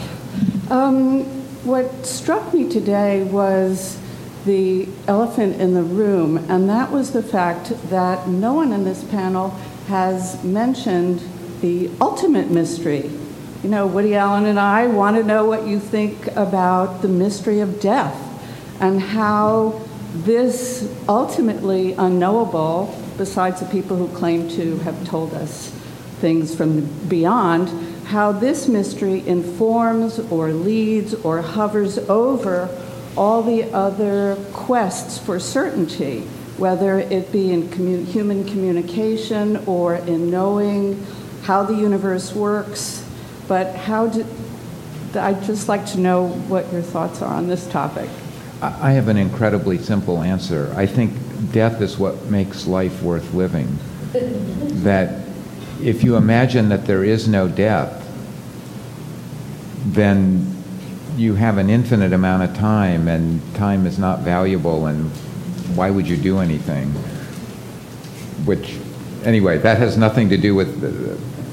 The, so I didn't Right. explain the mystery. Yeah, I but- mean, I understand that these other things are activities that make life worthwhile, but how does this ultimate mystery, you know, inform the other mysteries? Well, there's, um, I mean, it's a great literary subject. I mean, Milton begins Paradise Lost by wondering about what brought death into the world and all our woe.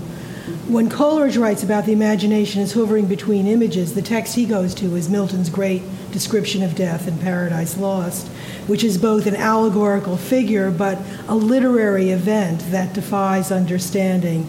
Um, shape it had, if shape it might be called, maybe shape it had none. Um, fierce as ten furies.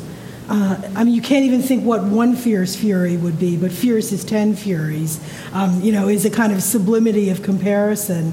And Milton is interested in the way in which death as a language defies language.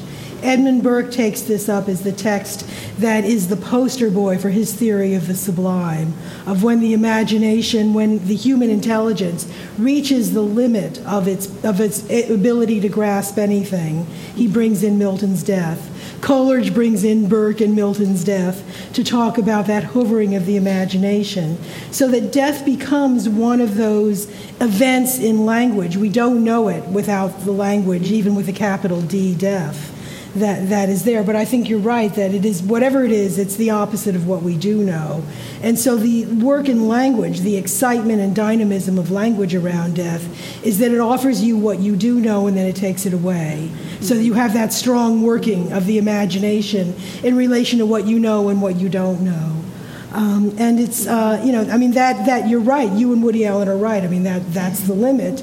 And it's the limit beyond which we can't know, but, but which we keep trying to know. So when Wordsworth says visionary power is embodied in the mystery of words, and he really means something like, um, what it, how we use words to get to what we don't know, and how we understand that words finally are not equivalent to, um, to, to the states that, that we're seeking. But just to add to yeah, that, go ahead. You that, want uh, crime, crime, the crime this- novelist. There is an argument that all crime and mystery novels that's really what they're about, and many of them play with Persephone or Dante, and the detective is doing this descent, you know, and eventually sort of reaches the, the larger question. There's uh, any rec- any uh, crime series with a recurring detective. Eventually, that's the end you get in the series. So there, I think there you could easily make the argument that that's the only thing that crime novels are about, um, which it seems very telling based on your question. Thank you. Thank you for the wonderful discussion. Uh, it seems to me one of the primary tensions in this discussion was between Mr. Turner's desire to understand more and some of the other panelists' desire to cr- preserve greater mystery. Um, my thought is, um, as Edmund Burke wrote in his inquiry into the beautiful and the sublime, as Immanuel Kant says in his essay on the sublime, that you know one of the reasons we want mystery in our lives is that it leads to this sense of the sublime. And as they also say in those works, other things, beautiful harmony, things on a large, grand scale, can also inspire that sense of the sublime. So, um, the night, so I am sort of drawn to moments where understanding coexists with this sense of the sublime. So, the night sky is no less sublime to me for my knowledge of astronomy. Yosemite is no less sublime to me for my knowledge of geology. So, I'm interested in what the panel thinks about the relationship of mystery to the beautiful and the sublime, and how people fit that, par- that moment of simultaneous understanding and exaltation when you look at the night sky or Yosemite Valley into your paradigm of how you think about the mystery and the sublime. Well, when hum- Humphrey Davy has his introductory lectures on, on, um, on chemistry, he uses the vocabulary of the sublime to express his enthusiasm for the progress of scientific knowledge. I mean, for him, those things were not, not opposites. They were um, the, the sublimity of, of human desire and science and human curiosity um, was tied absolutely to the progress of scientific knowledge, and it was the alternative both to the uh, old time God who explains everything or the French Revolution, which promised and didn't deliver. So when he's doing this in, in 1802, it is exactly what you're talking about. It is the, um, it is the language of sublimity and religion and scientific progress and human progress all on the same track. But I think the, the more knowledge you have, it makes the mystery more interesting. Yeah. The- It sharpens it. And, and I think it, to take it even to a higher level, I've often told people that I thought Einstein's God is much more interesting, uh, well, I, there I'm using a value statement, the, um, than somebody, than a simple person's God, because More curious, maybe. well, you, you know, so God doesn't have to keep the planets in the, you know, moving around orbits and stuff like that. He doesn't have to run the universe. And, but, so how did he create space and time and the laws of physics and the, and I'm not saying that's the ultimate thing, but the sublime becomes more sublime the more we know. I mean, it doesn't a mystery in in in mystery novels it's the same thing. So you start out there's a dead body or something, you got a mystery, it becomes much more interesting the more you know. Yeah. Okay. Next. Well, you want I to say wanna just- no, I have a- I have a quote here from Abraham Joshua Heschel. So when he speaks here, I mean, I don't agree ultimately with Heschel's acceptance of a transcendent God, but he's talking here about uh, about enigma, and he defines it as the unknown within the known, the infinite within the finite, the mystery within the order. So that would seem to uh, go along with what you just said, I think. Yeah. Next. Next question. So, just a comment first. Um, I don't know that if our prefrontal cortex was larger, that, that we would then grasp. I think the issue with grasping is grasping a system of which we are a part. And that would be true no matter how large our prefrontal cortex becomes. That, that's just a side comment. Um, the two things that kind of occur to me over and over um, one of them is um, the idea of, uh, of humans as creators of meaning. Um, so the, the, chair or, um, or even the concept doesn't, doesn't have inherent meaning except as we create it for whatever neurotic reasons we create it. Um, or creative reasons we create it. So it, it, it, makes me wonder that perhaps mystery is as, is as much a creation as meaning is, is as much a human creation as meaning is. And perhaps it's simply a way to describe our discomfort with our own limitation. Um, and that's another motivation behind discovering mystery is discomfort.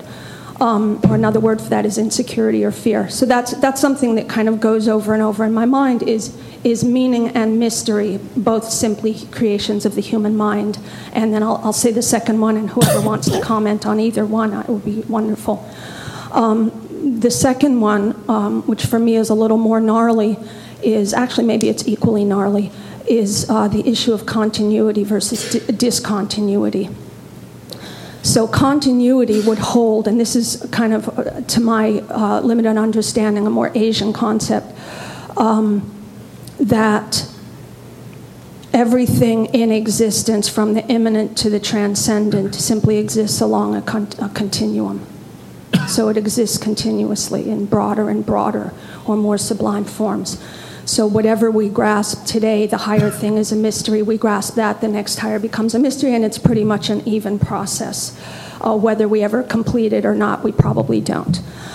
Discontinuity, I think of as being more of a Judeo Christian paradigm. And discontinuity holds that there is not simply a quantitative difference between the immanent and the transcendent, but there is actually, if to use a limited word for us limited people, a qualitative difference. So, from the, for example, from one of the mystical traditions, it says that um, the original being withdrew, created an empty space, and created into that empty yeah. space. There's very clearly this sense of discontinuity. So I'm interested for, because for me, the mystery, the idea of mystery, is also or do we exist within continuity, or is there a discontinuity between the immanent and the transcendent? And whoever wants to comment, I was thinking of Elliot, but whoever else, please feel welcome. Thank you. Thank you. Well, well I'll comment on the second, and then. Um, so I, I, think it's more complicated than that. And even the example you used is actually from Lurianic Kabbalah for all those who may not be familiar with I it. was aware, I just didn't want to get yeah, all linguistic. Yeah. yeah, no, I understand. I knew I know you're aware of it, just to bring everybody into it. So the idea that the, uh, the, the primal act is not a projection of the infinite, but rather the withdrawal, contraction of the infinite to make space for that which is other than its infinity. But I'm going to use this to, to, to point to the complexity that, in fact, the ultimate paradox there is there is a withdrawal of infinity from space. It, it's an empty, it's an emptying, emptying out of the fullness of infinity, but within that space that is created, there is still a trace of the infinite, whence all things other than the infinite come to be. So that means there is a continuum. There is a continuum, and I think one of the one of the one of the things, uh, certainly in Jewish mysticism, I, I, I don't want to speak about Christian mysticism too glibly here, but certainly Jewish mysticism complicates the, the more the more ordinary or typical conventional understanding of Judaism, whereby there would be this radical break between the transcendent and the immanent. It complicates that to the point where many Kabbalists are actually seemingly guilty of something like a pantheism or panentheism. And somebody else could take the first or, or the second. But that, that's. There is no, no place devoid of him. Correct. Which is to say there is Or it. continuity within the discontinuity. Right, right. Yeah. We could render that, the language l- allows us to say it and not him. So Place the- panoimine. Yeah, so the infinity, yeah, so the, so the infinity there doesn't need to be gendered as masculine, actually. Okay. And the idea of mystery being a human creation and meaning being a human creation. Does creation. anybody want to respond to that? Well, I guess I would, I would think that lots of particular mysteries are human creations, but the capacity to conceive something as mysterious using the terms I know there's something I don't know, you know, something something reflective of that kind, um, isn't available to things without the right cognitive constitution. Like a dog wouldn't be able to do it. So even if we make lots of particular mysteries, I would think that our capacity to be struck by things as mysterious is given. Okay, thank Right? you. Mm.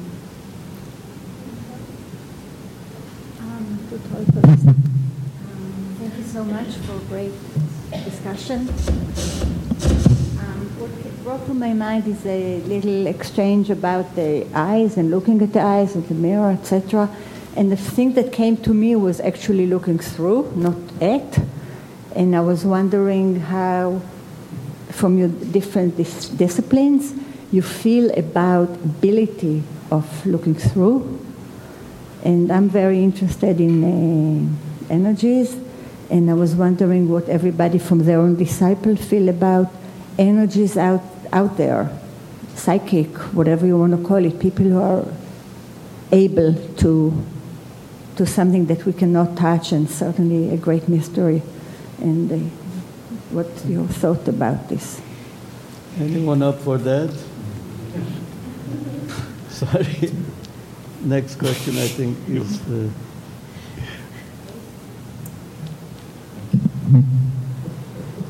I have two questions. Uh, the first one is for um, Elliot. When you talk about Sufism and um, the task of Sufi uh, master is to lift the veil, and the biggest veil is the one that help you see uh, all the other veils and remove all the other veils. What is that? I'm curious about that biggest veil.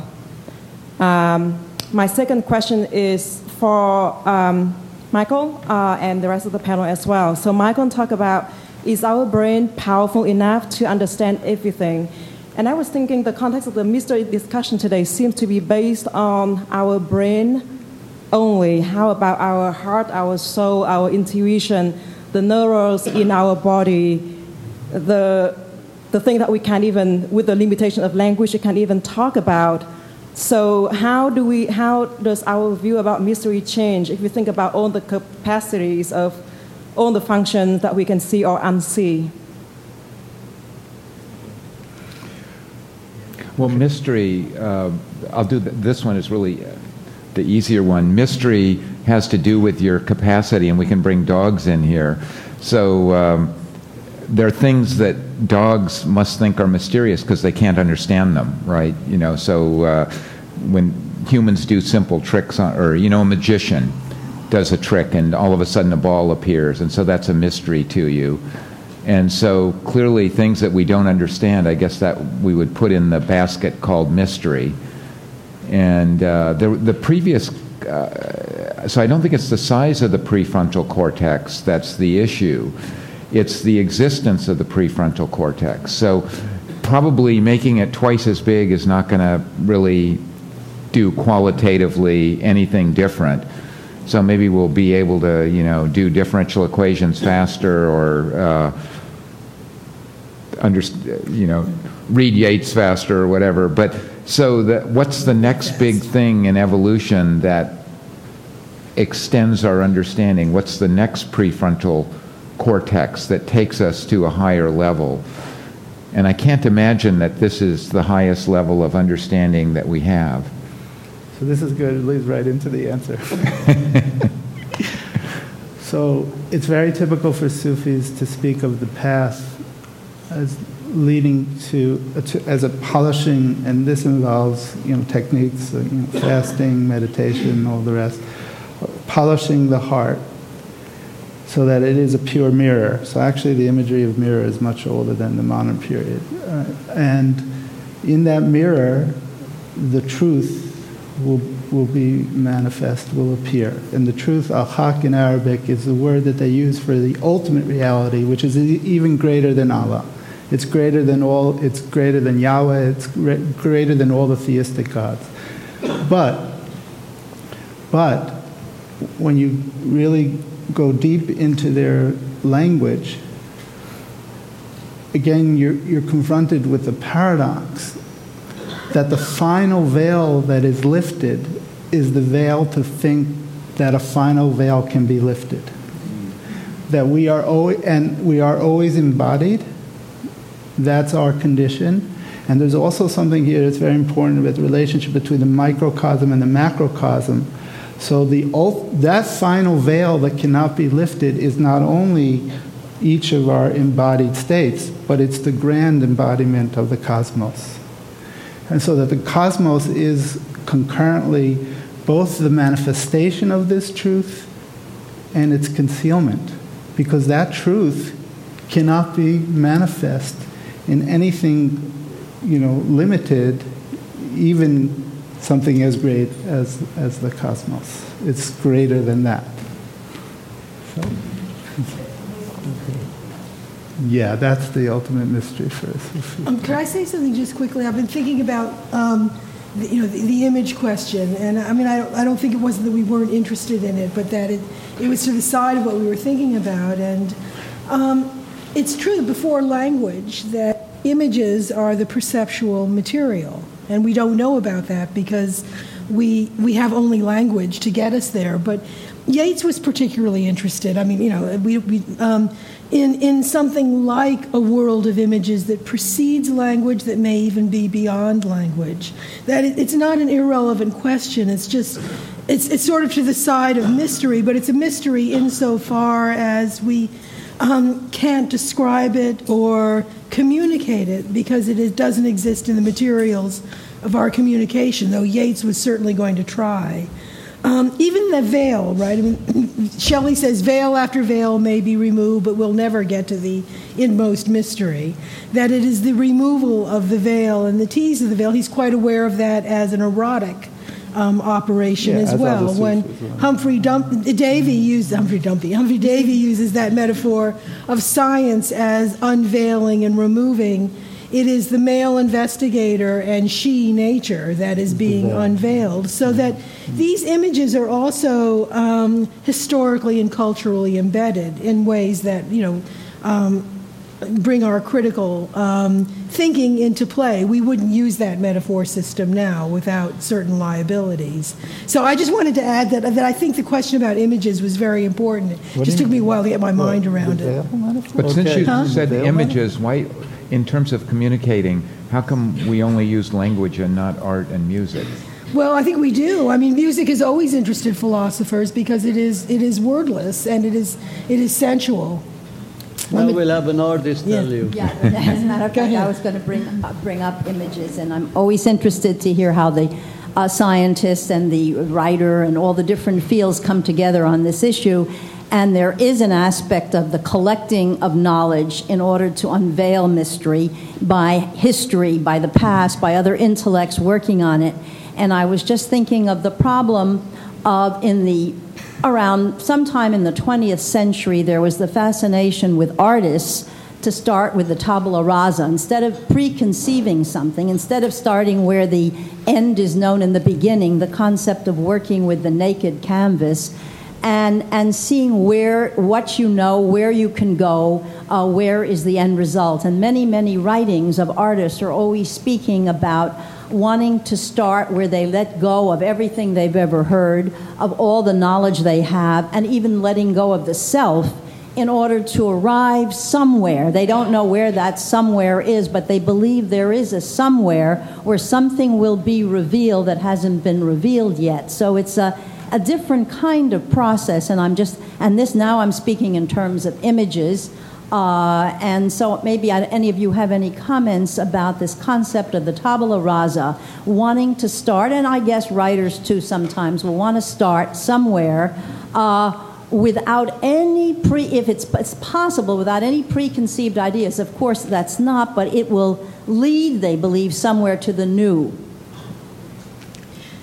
I can say as a writer, absolutely. Even though I work within a genre, so there are certain expectations within that. There's the mystery within the writing of the mystery, which is the moment that that it takes a turn. There's some uh, often writers will talk, mystery writers I know will talk about different characters becoming other things other than they intended, and it's sort of the I guess it's the romantic notion of the or automatic writing or other devices well, to sort of break free of the traditional um, expectations you even had for yourself for the book, much less what the genre expectations are. And when you when it happens, it feels like you're accessing your unconscious in some way, and a character does something you didn't think that they were going to do, and it feels like you started over again, and the book has opened out into a whole other area. So the mystery becomes a second mystery. To, to go back to that point, which is what great, which is what you write for. Thank you. Next.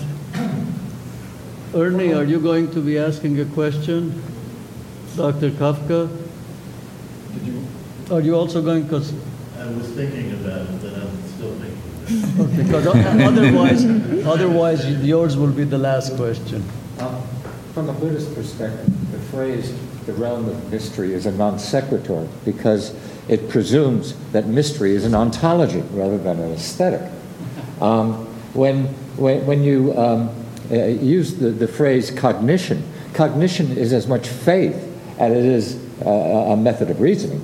Uh, and uh, uh, when you referred to uh, the arrogance of science, the presumption that, that, that, that, we could know more than, than, than um, our experience in this moment. After all, my experience of you in this moment is my creation.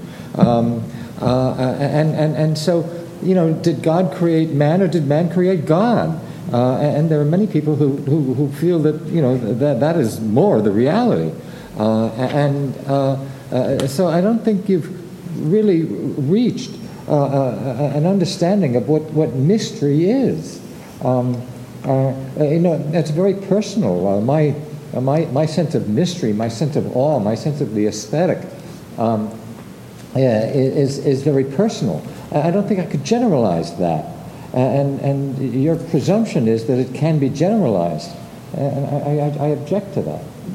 Well, okay. I think one was invited to talk about a topic, so one tried to think of it as a topic to be talked about. That not, does not preclude your being right. That we tried. Dr. Kafka, do you have the question ready?